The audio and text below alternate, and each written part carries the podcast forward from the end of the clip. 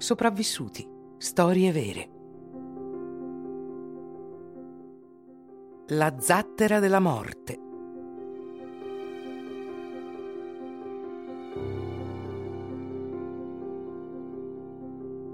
Il 17 giugno 1816 l'Echo, l'Argus, la Loire e la Méduse salparono per Saint Louis in Senegal. Questa spedizione doveva prendere possesso delle colonie che la Francia aveva prima della rivoluzione.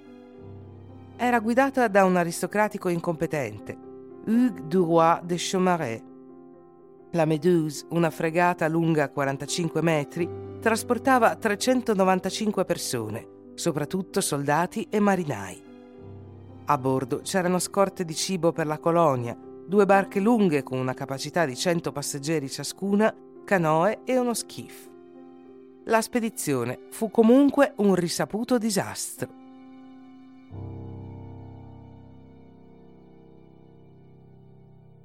La Medusa fu rapidamente isolata dal resto della spedizione. Chaumoret fece una serie di errori di navigazione. Invece di evitare il banco di Arguin al largo della Mauritania, vi si arenò il 2 luglio. Ancora una volta furono prese le decisioni peggiori. Non essendo riuscito al recupero della fregata, si decise di costruire una zattera con tavole e corde. L'idea era che le barche ausiliarie l'avrebbero trainata dopo l'abbandono della fregata. Gli ufficiali stilarono una lista di coloro che sarebbero saliti a bordo delle zattere. Il governatore Charles Maltz e la sua famiglia furono calati con grande fanfara in una delle canoe. Anche i Chaumoret si sistemarono comodamente. Si fece attenzione assicurandosi che le barche non fossero sovraffollate, mentre quelli più in basso nella scala sociale furono stipati sulla zattera di fortuna. E la promessa di trainare la zattera fino alla costa africana fu dimenticata. O almeno non cercarono di mantenerla quando si incagliò a causa del suo pesante carico. Ci sono 147 passeggeri a bordo della zattera La Medusa e stanno per vivere 13 giorni d'inferno. All'inizio non potevano nemmeno sedersi, talmente erano stretti. Rapidamente si formano due gruppi. Quello degli ufficiali e dei notabili, che avevano conservato le loro armi ed erano seduti sulla piattaforma principale. Erano immersi nell'acqua fino alle caviglie.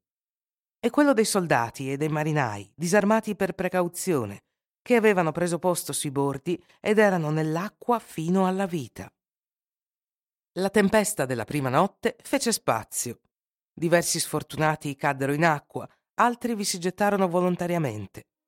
Non c'era niente da mangiare perché i barili di cibo erano stati gettati in mare e tutti i biscotti mangiati il primo giorno.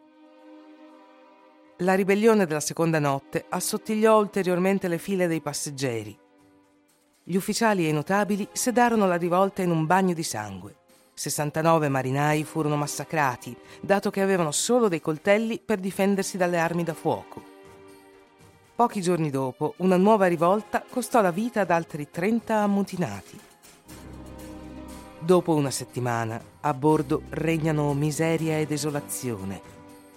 Erano rimaste meno di 30 persone e per sopravvivere mangiavano i cadaveri. Prima crudi, poi dopo averli affettati, salati con acqua di mare e asciugati, appendendoli all'albero maestro. Ma questo non era sufficiente si tenne un consiglio di guerra, al termine del quale si decise di gettare in mare i dodici passeggeri più deboli.